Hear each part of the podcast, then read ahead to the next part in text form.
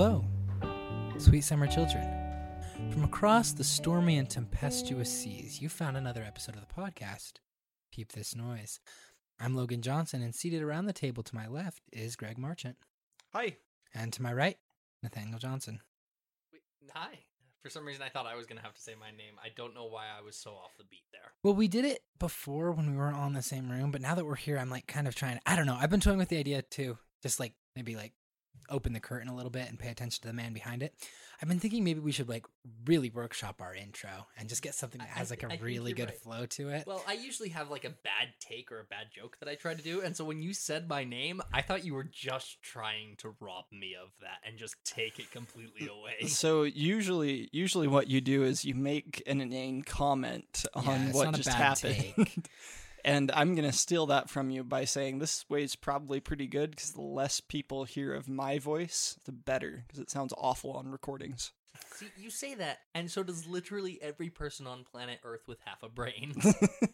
Yeah, wait till you've done a year and a half of these, and then the sound of your voice begins to sound not just familiar, but also you begin to realize that that's actually the voice you've been hearing in your head for years. Yeah, it's a weird feeling. Yeah. Not great. Not great. Speaking of the voice you hear in your head, when you like... Hold on. We're not there yet. That's my favorite Bright Eyes album. Sorry, it took me a second to get to that joke. No, you're good. I was just lagging like a Dell 2005 computer. See, that joke was better than the Bright Eyes joke. Depends on who you are, really. What I was going to say is, you know when like you read and like you hear the voice in your head reading along sometimes if you're like paying any sort of attention to what's going on in your brain? Do you ever, like, realize that when the shouting, like, you're reading a shouting part, the voice in your head isn't any louder, and when it's whispering, it's not any quieter? It's all the same, but something in you is telling you that it's shouting. That's actually not true for me. I jerk back when the book shouts at me. Not a fan. Oh, okay. That was a joke, listeners at home. Speaking of things that are... No, wait, that's a bad transition. This book is not a joke. Man. This book also doesn't ever shout. No, Logan, true. We've been doing podcasts for a long time together. Is it time for like the second take of Peep This Noise? No, I don't think so. I think we're off to a real good start. But now you've got me second-guessing myself and the listeners. So that we can get the second take. I don't know. That's what the second guess is for, is the second take. Maybe we should just run with it, because this is raw, this is real, this is right. This is going to be your next podcast, is the second guess with Logan Johnson. And I don't want to get room tone again. Speaking of famous literary characters who don't get room tone a second time, or a first, actually, coincidentally, today we're talking about The Old Man and the Sea. And in that book, I assure you, the old man never collects room tone for his podcast. So, spoilers. Yeah. Speaking of which, we are going to spoil this book. And I think one of the best ways to do that, something we haven't really done on the podcast before, but I think would be helpful, is to spoil the thing and just kind of like walk through, for people who didn't read the thing or do it, and just kind of like walk through a general overview. So I'll give the soft pitch on The Old Man and the Sea. Go ahead, Greg. If you don't want spoilers for our listeners, go and read it. I listened to it as an audiobook, and it's 2.5 hours to listen to. So it wasn't bad. Think we can beat 245? No. I mean, we probably could, but we're not going to. Okay, cool. That's good to know that it's relatively short. Yeah. So if you have a really long commute, you might even be able to squeeze in both. Yeah, let's talk about The Old Man and the Sea. So this is a book written, Greg told me right before we started recording, actually, at least partially while Hemingway, the author, was living in Cuba.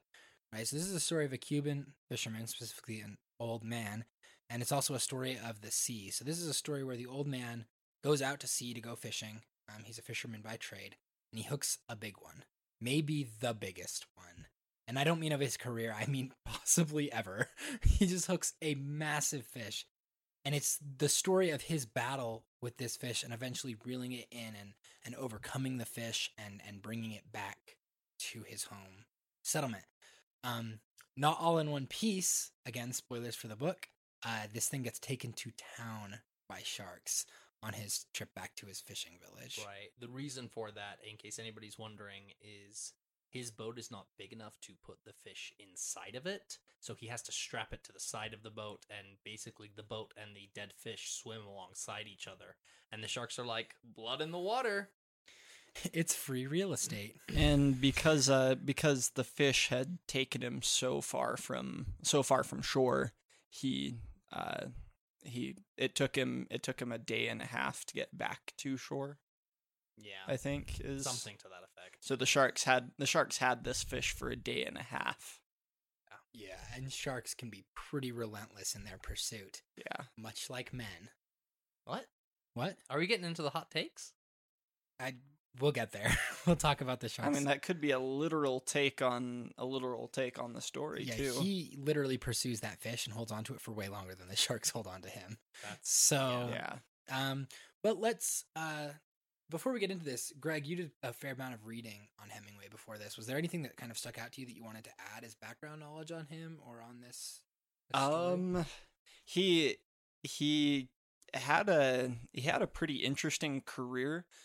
He was primarily for the first half of his career, he was primarily a reporter, a journalist. He covered the Battle of Normandy and a whole bunch of other things. He fought in World War I. What? Yeah, he covered the Battle of Normandy. Apparently, no reporters were allowed off the boats on the first day. So it wasn't like he stormed the beaches or something like that, but yeah. Still. Yeah, the reporters weren't allowed in there for that part apparently, but he was there. He was involved with reporting in World War II and several other world conflicts throughout, or several other military conflicts throughout his career.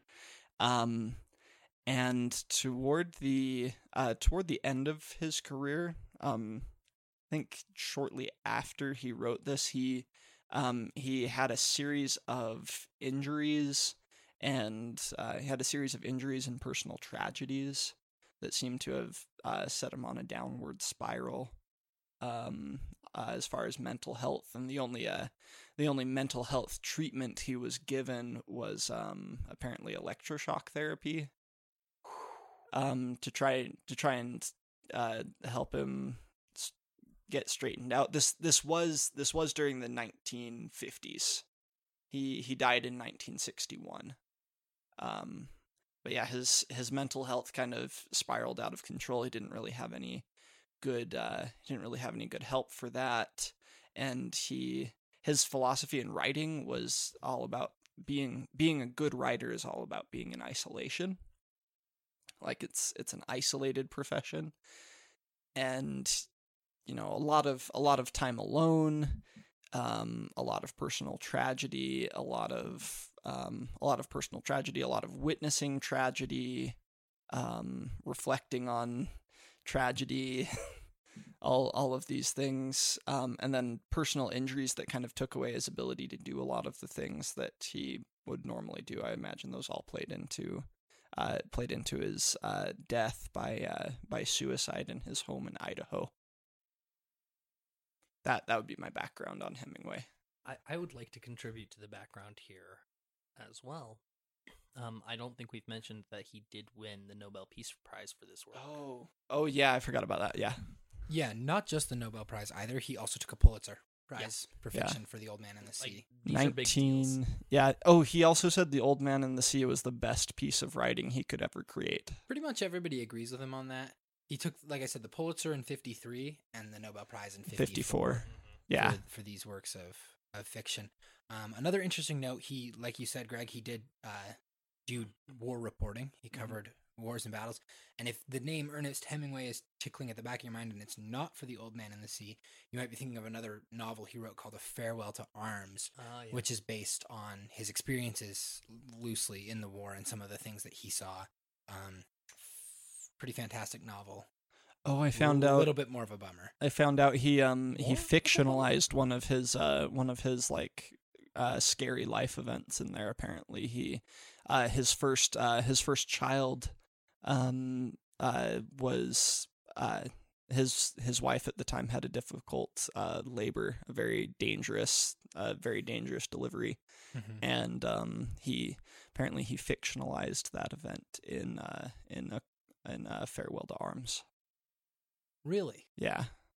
At least that's what, or maybe it wasn't in A Farewell to Arms. He fictionalized it in one of his in A Farewell to Arms. Oh yeah. Yeah. Okay. Yeah. So that's, I didn't realize that was like a direct pull from his life, but that makes sense. Yeah. That was a pull from his life. Yeah. I wasn't saying really that's in A Farewell to Arms. I was saying, oh really, that happened to him. Okay. But it makes sense. I haven't read A Farewell to Arms. That part of the book is really well constructed.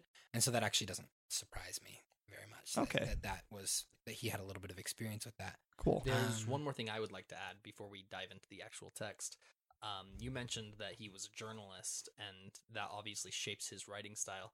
I'm glad that I know that now, because he reminded me of another author whose work I've read by the name of Gabriel Garcia Marquez, who is, for lack of a better way to describe it, he's like the Spanish equivalent of Ernest Hemingway. He was a journalist who has gone on to write award-winning works of both fiction and nonfiction in the length of novels.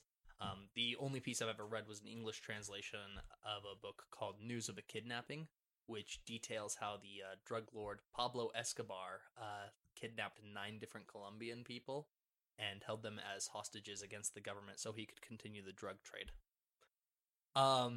Yeah, and it's as intense as it sounds, and also really boring at parts, because sometimes you're just a hostage who plays Nintendo for like 6 hours a day. And that's just a thing that happens. You just play Nintendo with your captors, apparently. Wow.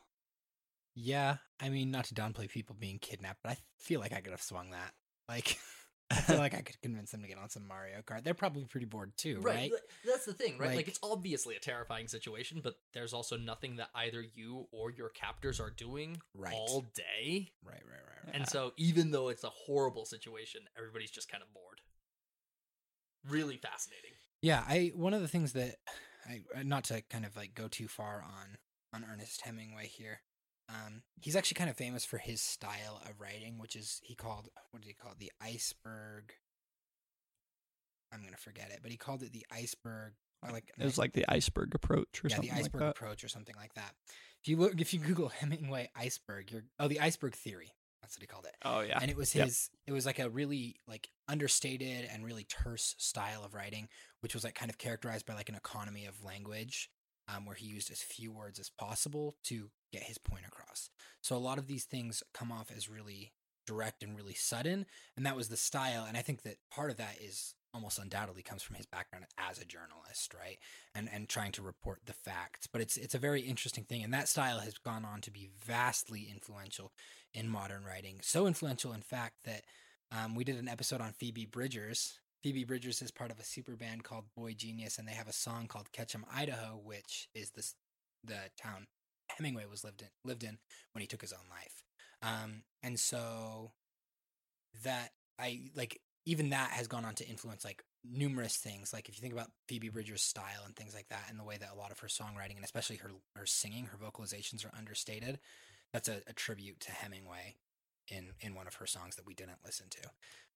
If I can add something about writing in general, this kind of iceberg theory to writing has come to define good writing for most people, especially in college and stuff like that. And like this is the type of writing that most people would say is good. Yeah, to be a little more specific, it's become incredibly characteristic of American writing. Yes. So this is the American style. I'm not sure I totally understand it. So I get that it's very direct and use as few words as possible, but is there anything more to it than that? The idea of you show, don't tell, like, he makes statements, but he makes statements to create a visual.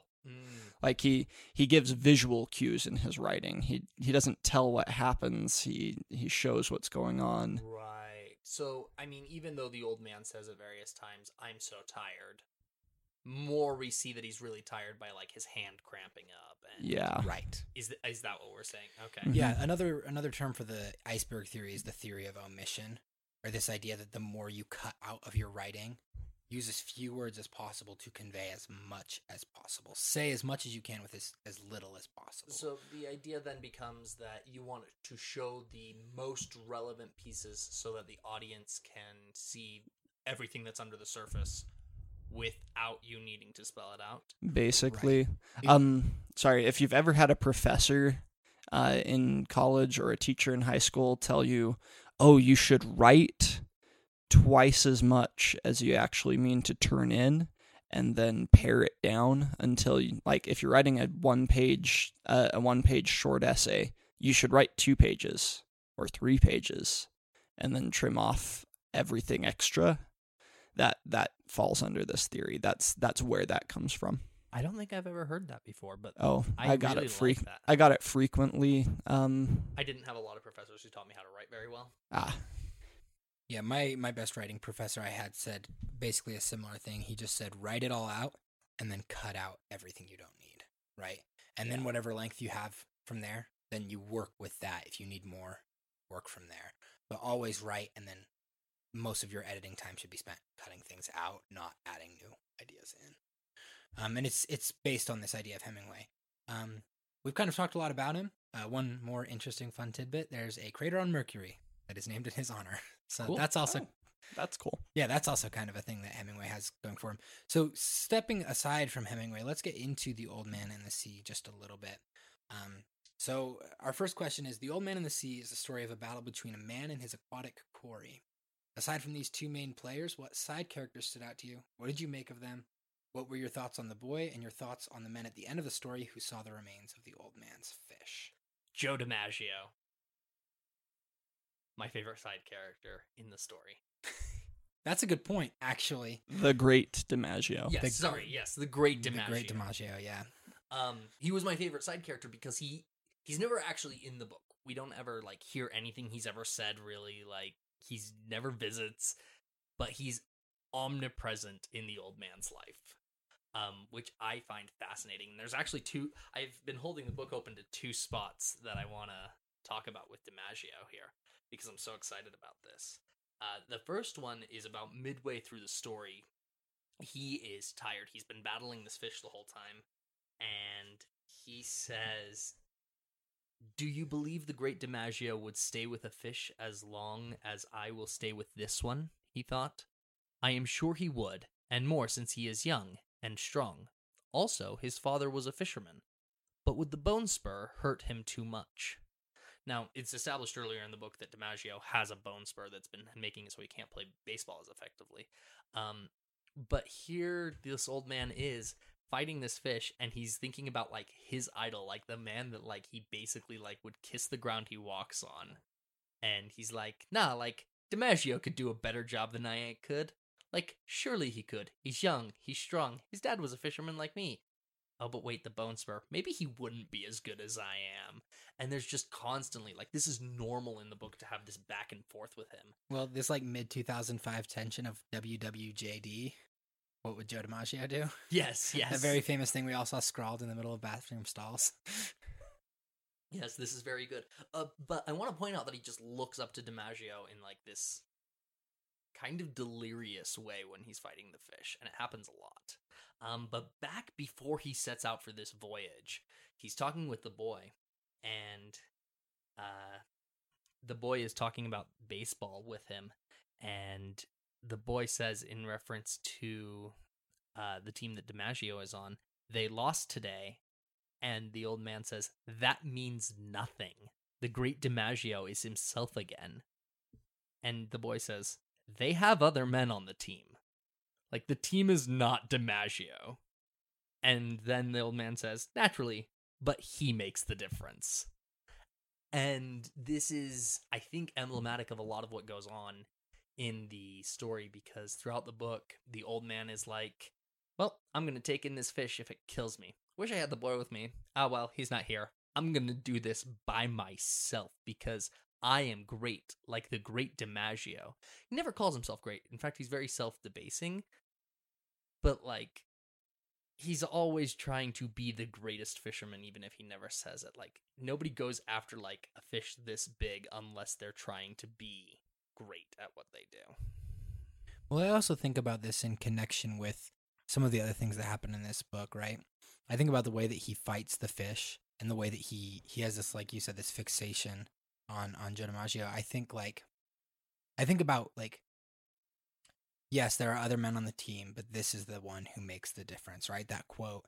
And I think about how in everything that he does, he is pushing the limits. And he's essentially saying, like, I'm the valuable one on this team, right?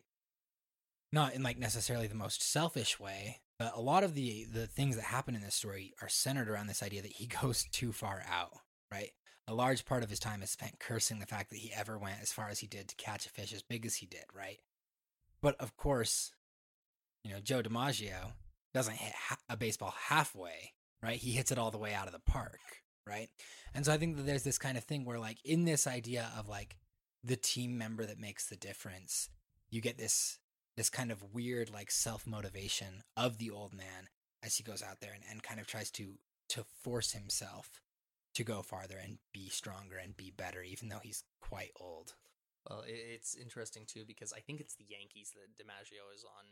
It is. Yeah, okay, thank you. The Yankees have lost whatever game they were playing, and the old man says, that doesn't matter. DiMaggio killed it out there. And it's like, no, but, like, what's the point of him doing well if the team didn't succeed? Like, what does it matter? It's also, like, in a way, a bit of foreshadowing to what happens in this story, because this does not end well for the man. The man loses the game, right? He catches the fish, but he loses the game. Right. And so he becomes, in that way, kind of like DiMaggio himself. Greg, you have something you want to add to this? So there's this thing that happens in this book that feels really reminiscent to when people tell stories about sports,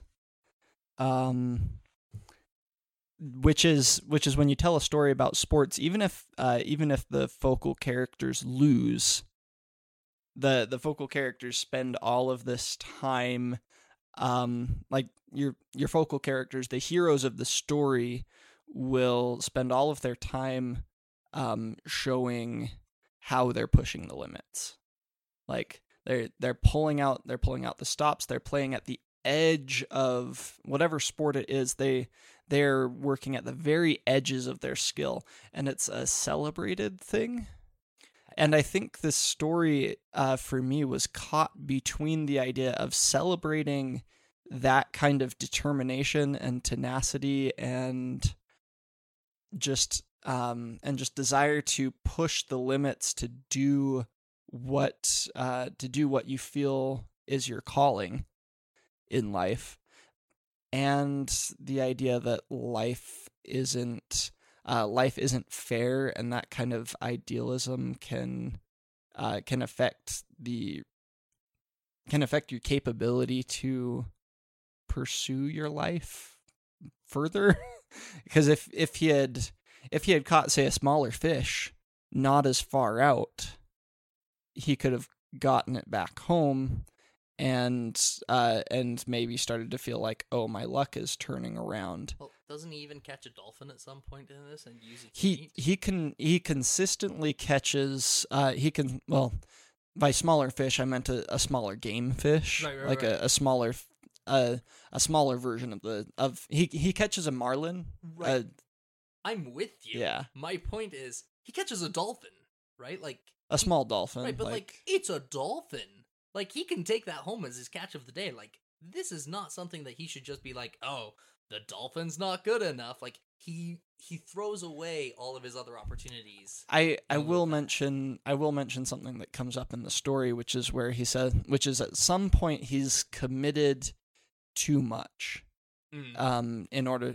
Too much to do that. He has hopes that he can bring in this fish at a certain point, and he takes in the rest of his line. Yes. Because if he were to, that fish bit the bottom of his line, like the right. deepest depth of his line. And he doesn't want the line to get cut by the other fish swimming around. He doesn't have the option of he doesn't want it to get cut by the other fish swimming around, but he doesn't have the option of cutting his line up where he's at and starting over, because he in order to fish, he needs to have that, 300, he needs to have the whole 300 fathoms of line available in order to do what he's doing. Okay. And he already had 150 of it devoted to the fish. So if he cut it, he would only be able to, assuming that you need as much, basically how he describes it, basically you need as much in the boat as you have underwater. Gotcha. If he cut it, he could only fish at the very shallowest depths where there's not likely to be any big fish. He had committed a lot of his line at that point. So the other line that he kept pulling in smaller stuff in was a little short line that he had just as a spare to bring in stuff for him to eat. Gotcha. Yeah. This idea of him committing too much, right? Of being too fully in the game is really interesting. I think about this in connection to DiMaggio and other professional athletes, right? This idea that, well, if you're in the NBA, you may as well play for real. You may as well play for keeps in the NBA, right? Because otherwise it just doesn't make any sense for you to be there, right? Like, if you're not going to give it all to the sport, what are you even doing in the NBA, right? Well, this is why discussion about DiMaggio having the bone spur is relevant, both in, like, the actual media at the time and in this book, because the question is whether or not DiMaggio is going to play or even be able to play with the bone spur. Like, can he continue to commit his all with this injury? Well, the question is, too, like, in what world should we expect a guy like Joe DiMaggio to play anything with a bone spur, right? And the answer is that his teammates depend on him and that they need him and that he is the Yankees' chance, right? And so there's this... He's not the team. Yes, but... He makes the difference? Yes, but in the athletic discourse, right, whether or not he makes the difference isn't important. The question is, should somebody who could potentially make the difference, I say in scare quotes, even be allowed to play with an injury that serious? We, in like athletic parlance, you hear people joke all the time, put me in, coach, which is this joke that like, I'm hurt, and I know I will be seriously injured if I continue to play. But coach, it's homecoming night, like put me in, like, I can make the catch. And then players like that, unfortunately, often end up permanently injured from their, especially in American football, right? Permanently injured from their involvement in the game. And so I think you start to like see this reflected a little bit, this idea that, well, you've committed this far, you may as well keep committing, even though it's going to kill you. Well, it's a sunk cost fallacy, and we all kind of do this in life. I've known a lot of people who, my degree was in philosophy, unfortunately, I didn't stop with a bachelor's degree in philosophy because I know a lot of people who did get to the end of their degree in philosophy and they didn't have plans after, and they were paying for their college either out of their own pocket or with student loans, not with like grant money.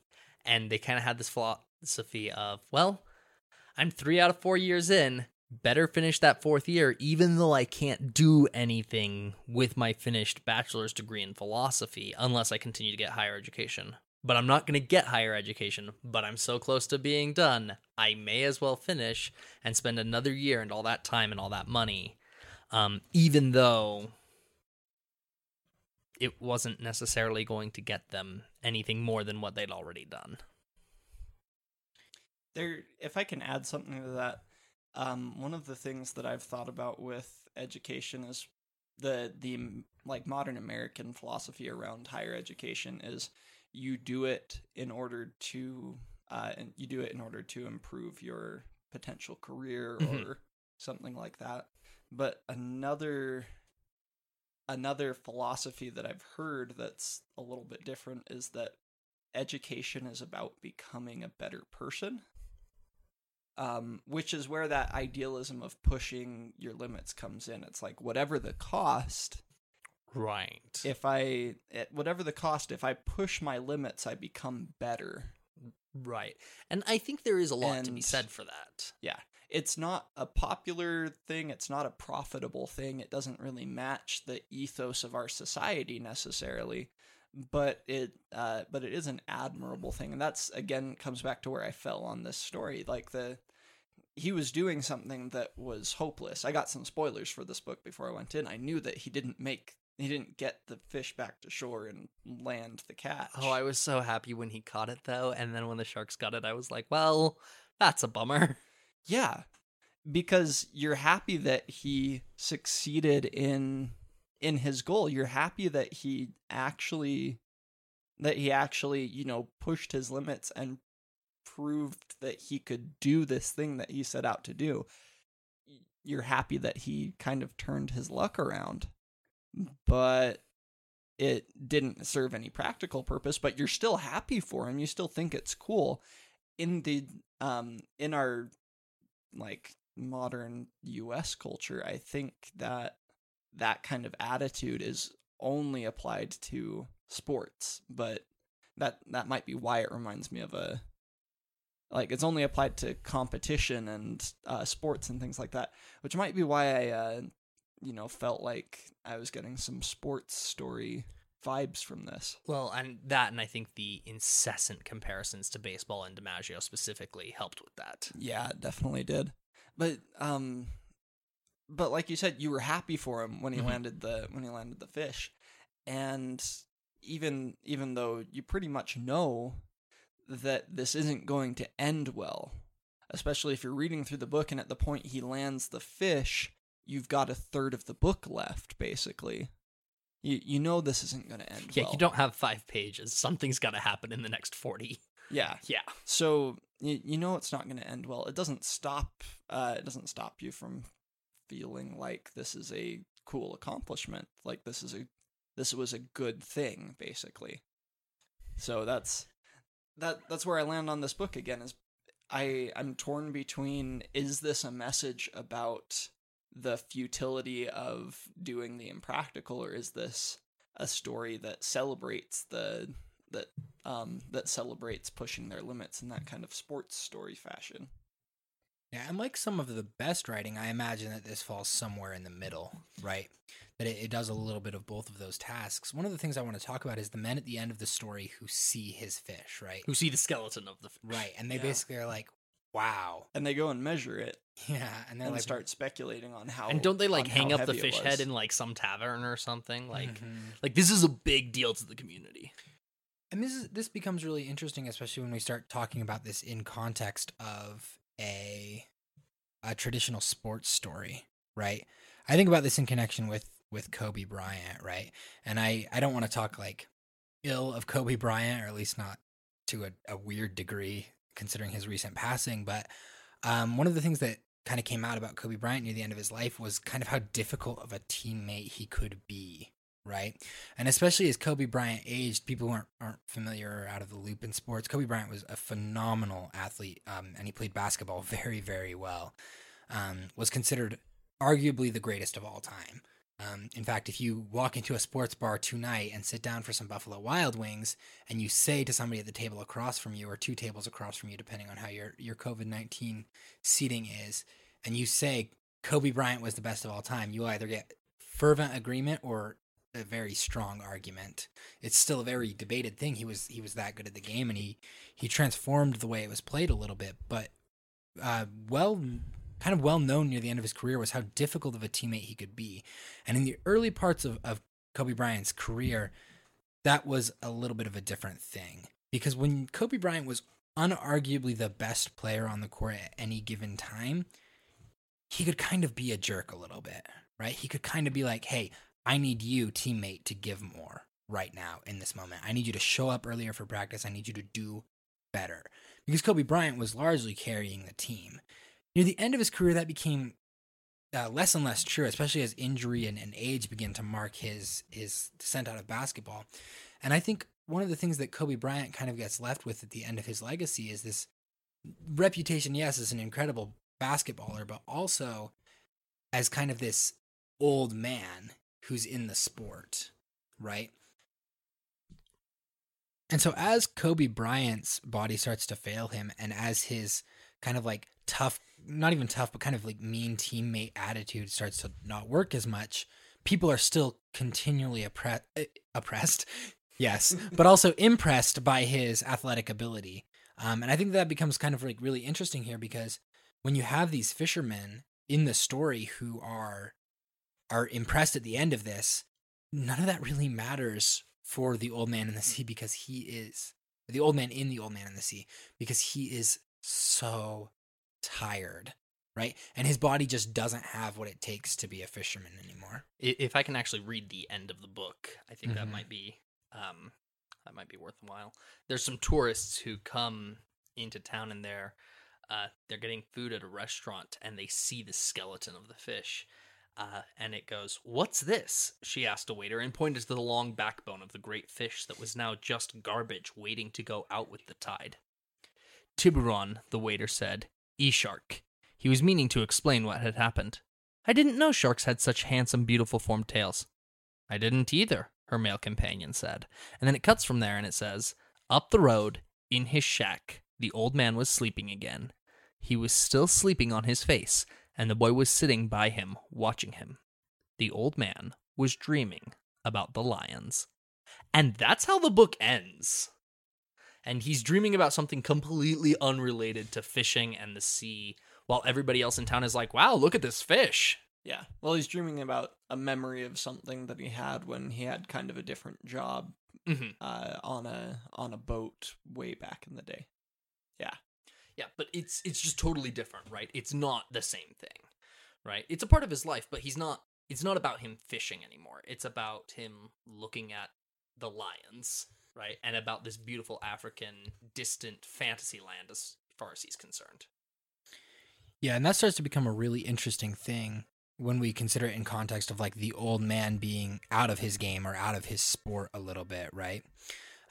One of the things that I think is really interesting about The Old Man and the Sea is this dynamic between the old man and these supporting characters. We didn't really get a chance to talk about the young man a bit, but in the interest of time, I think maybe people can kind of look a little bit on their own into the relationship between the old man and the young man as kind of a passing of the torch, and kind of as that form of the character.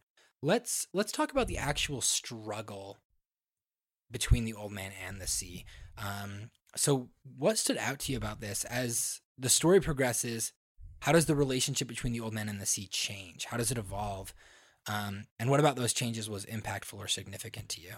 So did you guys see that video I sent you of the deep sea fishing?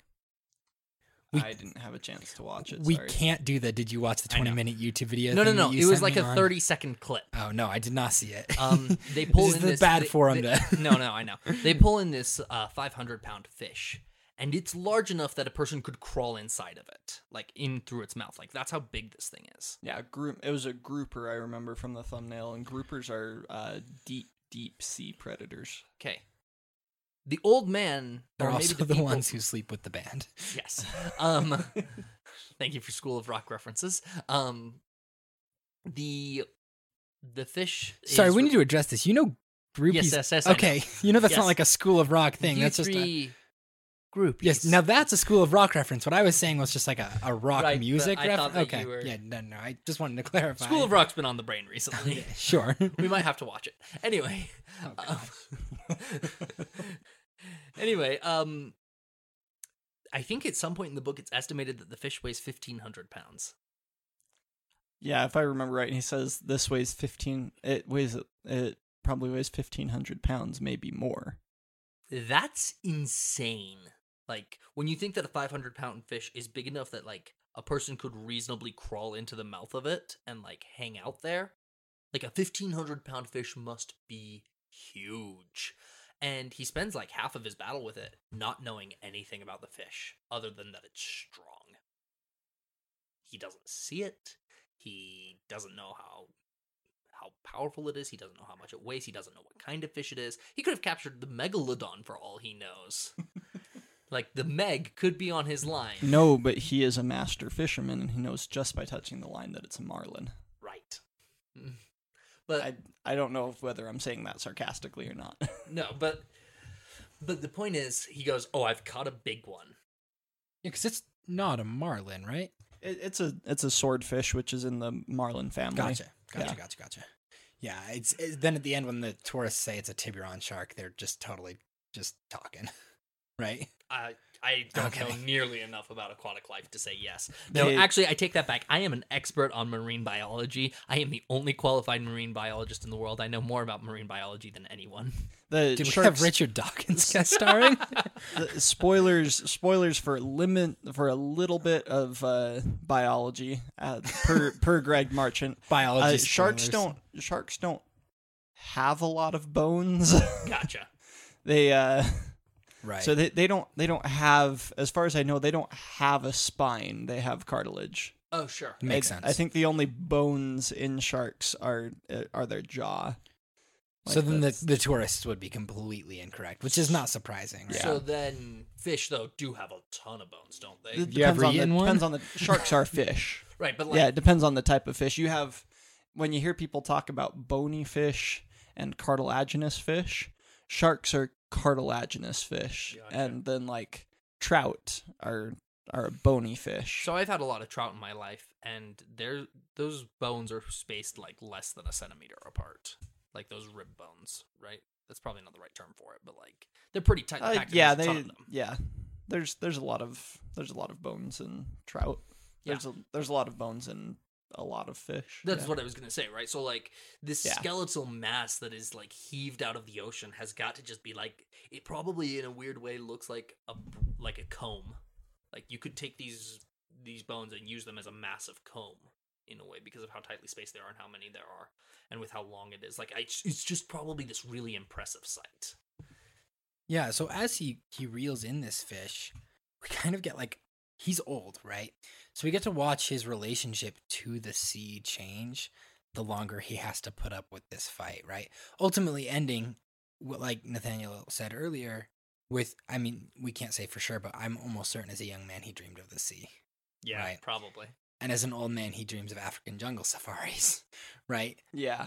And so I'm kind of wondering what you guys made of this transition where he becomes increasingly disillusioned with the sea and with everything that it has to offer as this goes along, but also kind of kicks himself for that disillusionment. There are two things I like to think about here. Do you remember the part where he's like, okay, my hand's cramping, I gotta cut it off? And then he goes, wait, that's insane. Next paragraph. Because my eyes flew open. I was like, he's gonna what? He's not thinking straight. And he goes, I'm not thinking straight. And I'm like, oh good. I'm glad you caught that. Right? Which is always interesting. Have you ever been in those moments where you're so tired or you're so exhausted or so hurt that you start thinking really crazy things? And then you go, hold up. Yeah, but usually it's kind of and that friend of mine is kind of cute, right? It's not let me chop off my hand. It's do I have a crush on her? Not time to amputate, right? It's a very different ball game. Well, I worked a job where I was up all Not to night. Summon Joe DiMaggio again to the podcast, but it's a different ball game entirely. Yes. Oh no, I'm gonna get back to sports comparisons in a minute. I'm sure you are. I was gonna say I worked a job where I worked every single night for almost a year. Starting at 1 in the morning and then usually going till 10 and then going to school after. And with that, sometimes I would just be bone weary tired and would have crazy ideas no, I gotta stay awake. Maybe if I take a knife and stab my hand, that'll work. Which is just a bad idea in general. You should not take a knife and stab your hand. Don't you stick that knife in your leg? Yeah, don't do that. These are the kinds of thoughts that you have. I'm really mad at myself and really emotionally distraught. I just want to stab myself in the leg. Wait. Yeah, no, this is the kind of it's totally insane. I'm really sad because my lover died. I'm gonna drink this poison. Romeo and Juliet. Too soon. Yeah, no, I got it. Soon. Too soon. Too soon. 1600s Verona, guys. Too soon. You've already criticized Kobe Bryant. I don't think you can go there. True. If I'm going to talk dirty on anybody in that play, it's going to be Tibble. And screw that guy. Anyway, the other half that I want to talk about is as I've spent more and more time pursuing my various degrees in my career and being married and having children, there's always this part of me that's oh man, wish I could go back to, when I wasn't doing any of this stuff and I just was trying to find a wife instead of being married, which the insane irony there is during that time of my life when I was trying to find a wife, all I wanted was to have a wife and children and be like in the state that I'm in now. And I kind of feel like that's where the old man is in a lot of ways, like in this weird like transition where like he's not happy. Now I'd like to clarify, I am happily married, but like there's always kind of this wistfulness because that was easier than this. And I feel like that's kind of what he's doing when he's dreaming of lions. He's like, you were not single for long enough. You just, how long was it, dude? 6 months? Like, you were not single for long enough. My point, though, is, and what I'm trying to get at is, as humans, it's so natural to look at whatever state we're not in as the ideal. Like, it's a real struggle not to view the alternate state as the ideal. Well, the grass is always greener, right? Put more simply, right? Yeah. And hey, fun fact out there, going to drop this hot mic wisdom. Welcome to our new segment, Hot Mic Wisdom. I'm going to drop this. If the grass is greener on the other side, try watering your lawn. Stay woke out there, everybody. This concludes Hot Mic Wisdom. Man, that advice is almost as good as, have you tried not being sad for depressed people?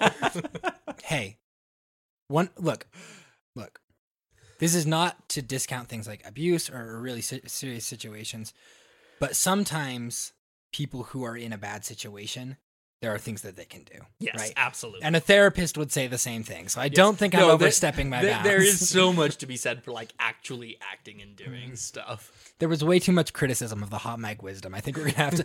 have to... ladies and gentlemen, we regret to inform you, the Hot Mic Wisdom was racist. It's been canceled. I just milkshake ducked Hot Mic Wisdom. But anyway, those are my thoughts though about like this like transition into him like dreaming of lions. Yeah, that makes sense. I saw the way that this progressed in a little bit of a different light.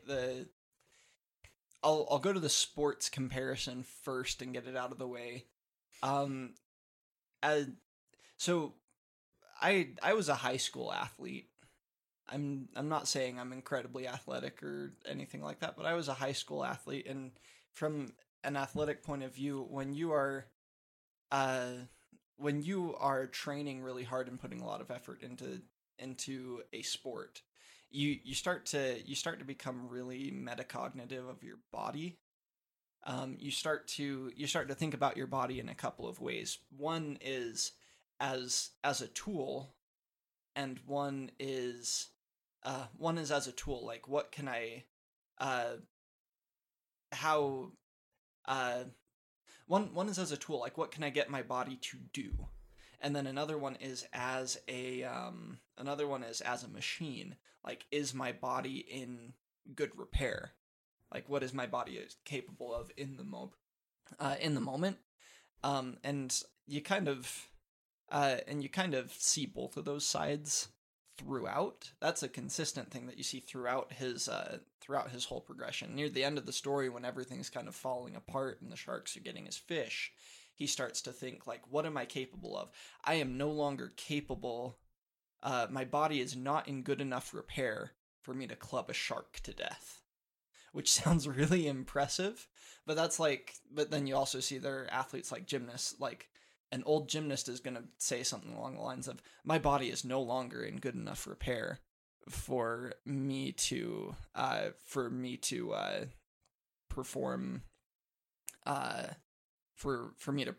routine on the rings or something like that. Like my shoulders are no longer in good enough shape for me to suspend my entire body weight from them and throw it.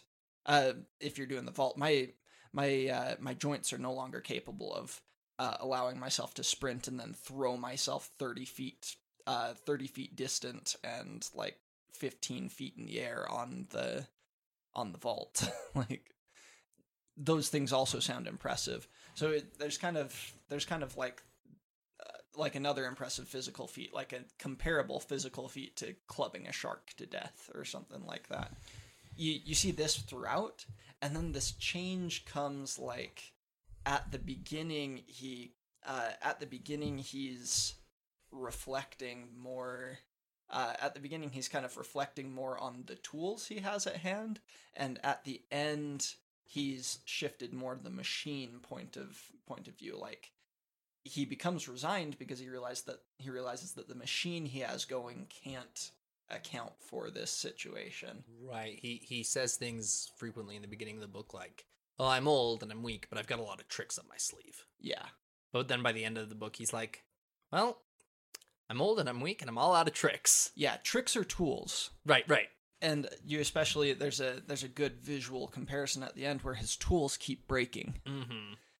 Tricks are tools, and he is all out of tools to deal with the situation. And the tools are also what you use to get the machine running correctly when it starts to falter. And when you're out of tools, you can't squeeze any more out of the machine. Well, sorry, go ahead. Yeah, there's something interesting that I've been thinking about a lot as we've been talking today, where he loses the entire fish, right? And I think part of it is because it's so beautiful that he doesn't want to harm it until he gets to shore. Like, in fact, he explicitly says something to that effect at one point, like, "Oh, I don't want to damage such a beautiful fish more than I have to." Mm-hmm. And instead of, like, carving it up right after he catches it or shortly after and putting as many pieces as he can on the boat, he loses the whole fish because he was unwilling to damage it in any way, which I think is kind of tragic. Yeah, I also think about some of the things that we've talked about here in connection with his growing disillusionment with his craft as he ages, right? Which I think is a natural thing regardless of what craft. I mean, I've met teachers who got in it for the love of the game. 30 years later, they're just like not feeling it anymore. It's a totally understandable thing that happens in a lot of different contexts. But I think when we compare things like his tools breaking down, or even his appreciation for the sea, like you said, Nathaniel, kind of becoming his demise, right? His appreciation just for the beauty of the creature leading to him losing the whole creature. Those kinds of things, I think, start to be like, really interesting connections to his growing feelings of discomfort and dislike, maybe isn't the right word, but his growing disenchantment with what he's loved for so many years, right? And I think a lot about how the limits of his body especially play into this, right? In a way, you get these sequences where he goes to extreme lengths and forces his body to the absolute limit. And it's after those lows that he begins to say things like, stupid body. Why am I even out here? Right? Like, and again, totally understandable feelings, but especially given, like, at that point, he's been basically awake for 2 days and right. has only had like half a bottle of water. Yeah. And like some salted fish. And some raw fish. Yeah, some dolphin. Not even salted fish, just raw fish. Oh, yeah. He keeps wishing that he had some salt or some lime or something like that, because he's just eating raw fish. Yeah, and I think that this, has some really interesting parallels. One of the things that I really want to talk about here, kind of before we wrap up, is a really common read of The Old Man and the Sea, which kind of puts the text as an allegory about the risks of unrestrained ambition. We've alluded to this, but I want to talk a little bit about like what ideas from the text support that, and maybe what parts of the text make you think something else might be happening here. One of the things that kind of immediately sticks out to me about this is this idea that he goes for the whole fish, like from the beginning. He commits all the way in, and he doesn't. We've said a couple of times that he loses the whole fish, but that's not accurate. Right? Because a lot of times what happens in this story is you kind of get this idea that he's going for the glory of it, right? He fishes deeper than anybody else because he wants the bigger fish than anybody else, right? And while that is a practical side, there's also a prestige side of this too. Like, everybody wants to bring home the biggest fish, right? And he brings home the biggest fish, but the glory is all that he gets. And I think that that's a really interesting thing, that not only does he lose the fish, he also loses his love for the game in a lot of ways, to bring back the sports metaphor, right? He loses in many ways his love for the craft. This is kind of the nail in the coffin for it. Now, I'm not saying The Old Man and the Sea 2, the old man doesn't get back out there, right? But what I am saying is that, like, we see it start to happen, right? We see the whole thing lose its luster, right? We see it lose its shine. By the way, Hollywood, if you do The Old Man and the Sea 2, I will come for you. I will come for blood like the sharks to that fish. Don't mess with me right now. I don't have the patience for another reboot. But yeah, I think there's this really interesting idea that he loses not just the whole fish, but also his love for it, and then only gains the glory, the hollow glory, like as hollow as the skeleton. I did get the impression at the end of the book, because I agree that he comes back home with nothing but the glory to show for it, and it's a lot of glory. Like everybody is super impressed by what he does have to show, but they're also really sad for him. I did get the impression at the end of this story that there was at least a moment when he has that final conversation between himself and the young man that he had in his apprentice a while back, that there was a little bit of hope for the future, that he's become a little bit he wasn't willing to have, his pride wouldn't let him accept the young man's offer of coming out fishing with him. Mm-hmm. And the outcome would have been much different had there been two of them out there. He comments on that from nearly the very beginning of the fight with the fish, that the outcome would have been much different in his experience had there been two of them. And he finally, one, accepts the young man's offer to go out fishing with him again, and he's broken enough that it kind of seems like it seems like he would be willing to not go as far or push as hard to get the big fish, just to be a good fisherman. And he also,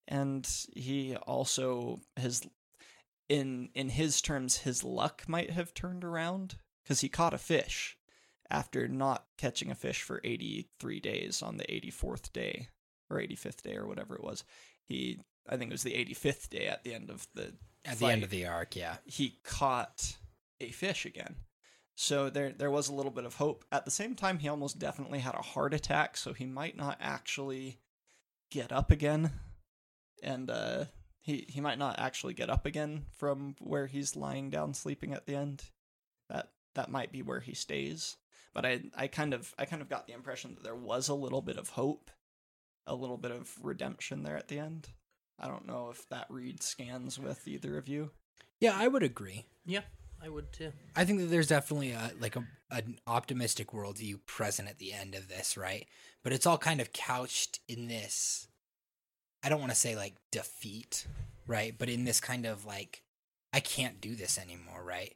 This is not Lethal Weapon, where the guy repeatedly says, I'm too old for this shiz, right? Mm-hmm. Like this is not that, because there are like 3 more Lethal Weapon movies and he's in all of them. Yeah. Right? This is the last Lethal Weapon movie where he is actually too old for this, right? Like, and I think that yes, there's an optimism to it, but from here it's also like, where does he go, right?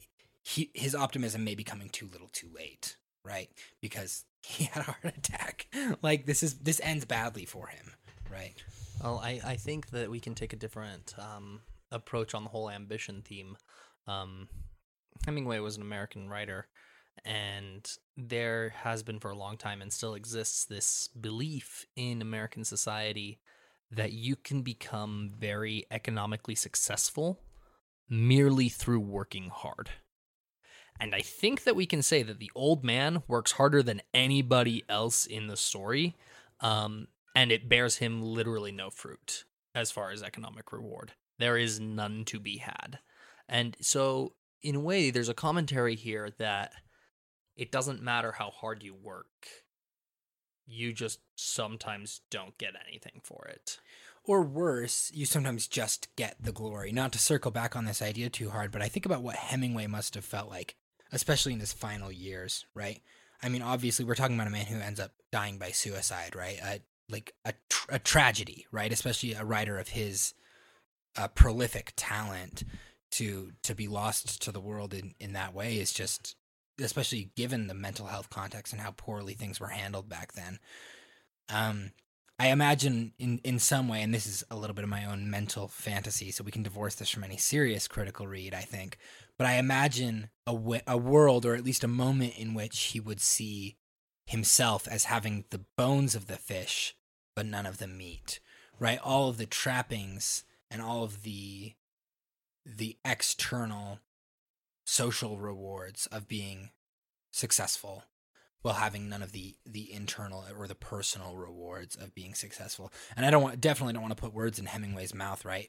But I can see that as a parallel, right? How easy, and you hear a lot of famous folks talk about this kind of thing, how the fame never, the glory never fills you, right?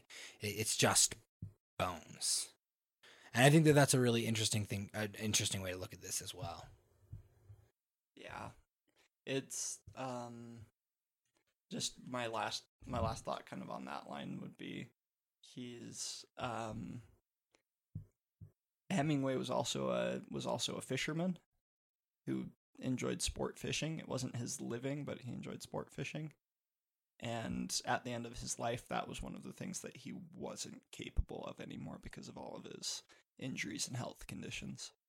So I think maybe lending a little bit of historical circumstance to that read, I think it could be a little bit more, I think it could speak a little bit more to his mental state, maybe not putting words in his mouth like you were saying, we don't want to do that, but there is historical circumstance to kind of factually back up that kind of read as far as what was going on and how his literal life compares to the life of this fictional character.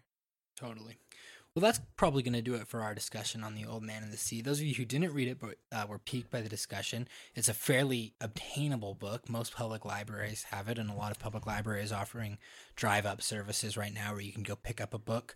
If you have access to a university library, also a really easy way to get in there. Check it out if you were interested in the discussion of Hemingway or fishing or Cuba. Also recommend his book, A Farewell to Arms. Another really good thing that, like we alluded earlier, highlights some of his experiences as an ambulance driver and even the difficulties of pregnancy that his wife faced were fictionalized in those events. So take a look at that novel if this kind of thing interests you and if you're interested more about this writer's life. Let's do our quick takes real quick. How did you guys feel about this book? Did you like it, and would you read it again? I probably wouldn't read it again. I enjoyed it this time, probably especially because of the format I got it through. I listened to the audiobook, and the reader who was reading it, I forget the name of the reader, but they did a really good job at conveying the emotions of the characters in an understated but powerful way that matched Hemingway's writing style. Very nice. I don't think if I were to read it again, I would get the same impact, because I just don't think I would read it in the same. Nathaniel talked about the voices in our heads. I don't think the voice in my head would make it as impressive as this one did. Fair. I think if I were to just try and read it on my own time, I'd find it pretty boring. And also, it was kind of a rough ride for me to see everything go wrong for him. So although I enjoyed it this time, I don't think I would put myself through that again. Fair. Yeah. Nathaniel, what are your thoughts? So I'm fond of saying something that Logan absolutely hates when I say. We're about to get spicy. Which is, I don't think I liked it, but I think it was super worth my time. Drives me up the wall. Like, those are the same thing in my book, but it's fine. See, Logan thinks that pain and pleasure can exist at the same time. They absolutely can. They exist on the exact same line. I'll write a thesis about it if you want. But Nathaniel doesn't like spicy food, so he's not a masochist. That's, yeah, okay, wait, hang on. So he doesn't know the truth of that. Hang on, but I do like some spicy foods. You've got a solid point there. My point, though, being I could go, ooh, this was unpleasant. I didn't enjoy it because of its unpleasantness. But I got something out of it, and I think it was worth the time I put in, like exercise. Well, would you put in that time again? I think only if I was going through it for the benefit of another person who was going through it the first time. Like if I was refreshing myself on what's in it for somebody else who was reading it for the first time. That's fair. That's fair. I love this book. I will read it again. We know this. Yeah. Everybody likes bad things. This one won the Nobel Prize. I don't know what to tell you about this. So everybody I have talked to about this book about before reading it myself, they all said it's incredibly boring, and I can understand where they're coming from. I mean, maybe this is just me, right? Well-renowned, getting personal on the pod again, I have like a chemical fear of any water that is even an inch deeper than I am tall, right? Especially if that water is dark or murky in any meaningful way, or stormy or choppy, or basically any adjective other than still and chlorinated. And so for me, this book, it could not be boring, right? It can't be, because it's viscerally terrifying for me, right? To read a book about the sea and about the challenges that he faces on the sea. My two greatest fears are sharks and the dark. Sharks in the dark? That'd be a game over screen for me. I'm not going in that room. I'm not visiting that aquarium. It's not going to happen. And so this becomes a very serious, I have to face my fears to read this book because of the way that it's written. And I don't think that's the experience many people have with it.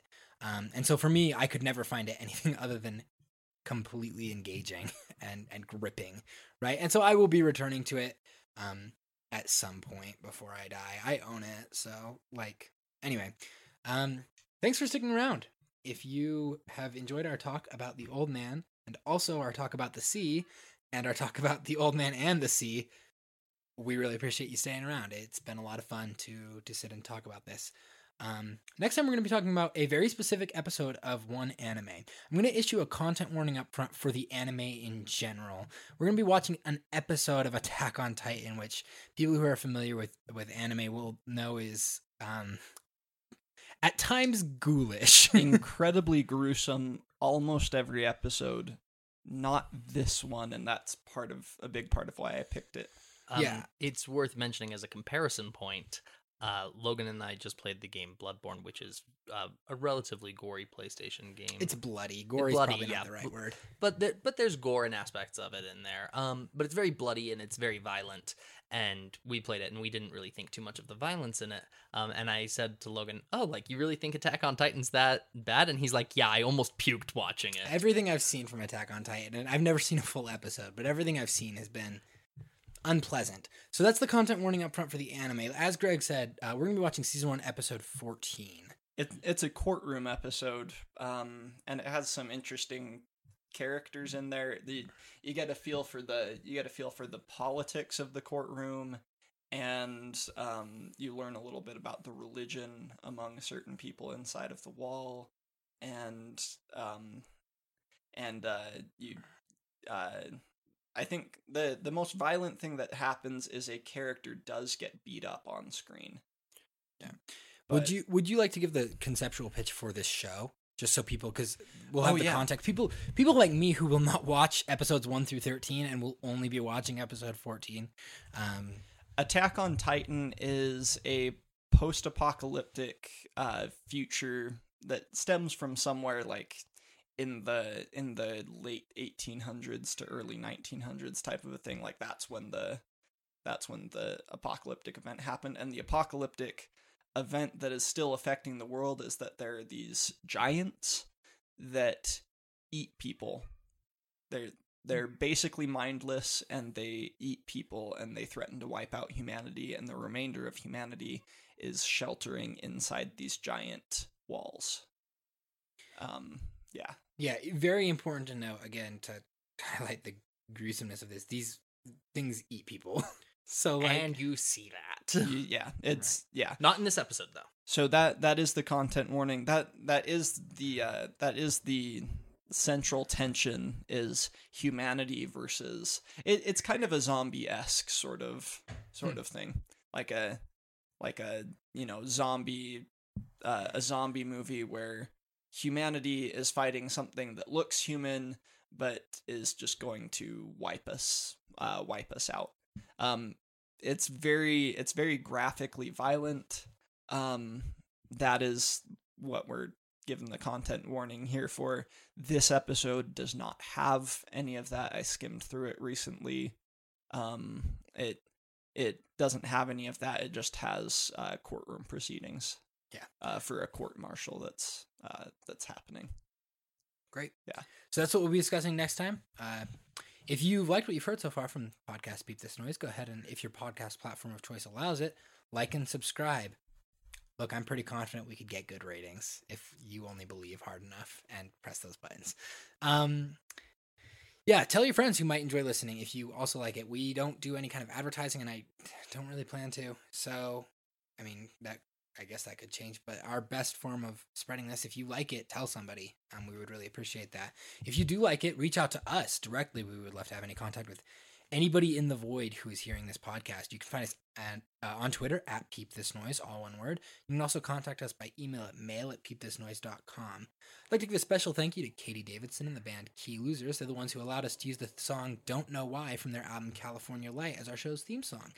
I've said this more often than the old man says how much he hates the sea and his aging body, but it's a great album. Look it up. If you haven't heard it yet, you'll have another chance to hear some of that bumper music here at the end, and I really cannot recommend it enough.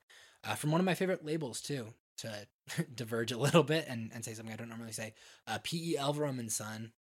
Phil Elverum is the guy behind The Microphones, was an early 2000s rock band, and his current project, Mount Erie, are also personal faves of mine, and he owns that label and was the one who was responsible for getting that onto vinyl and the record production of that album. So all of those great recommendations. If you're looking for more in the vein of California Light or Key Losers' work, check out Mount Erie or The Microphones, both great projects from Phil Elverum. Yeah, thanks again for listening to Peep This Noise and sticking around for a minute. Remember, everybody likes bad things. So open up your mind. Let the wind inside.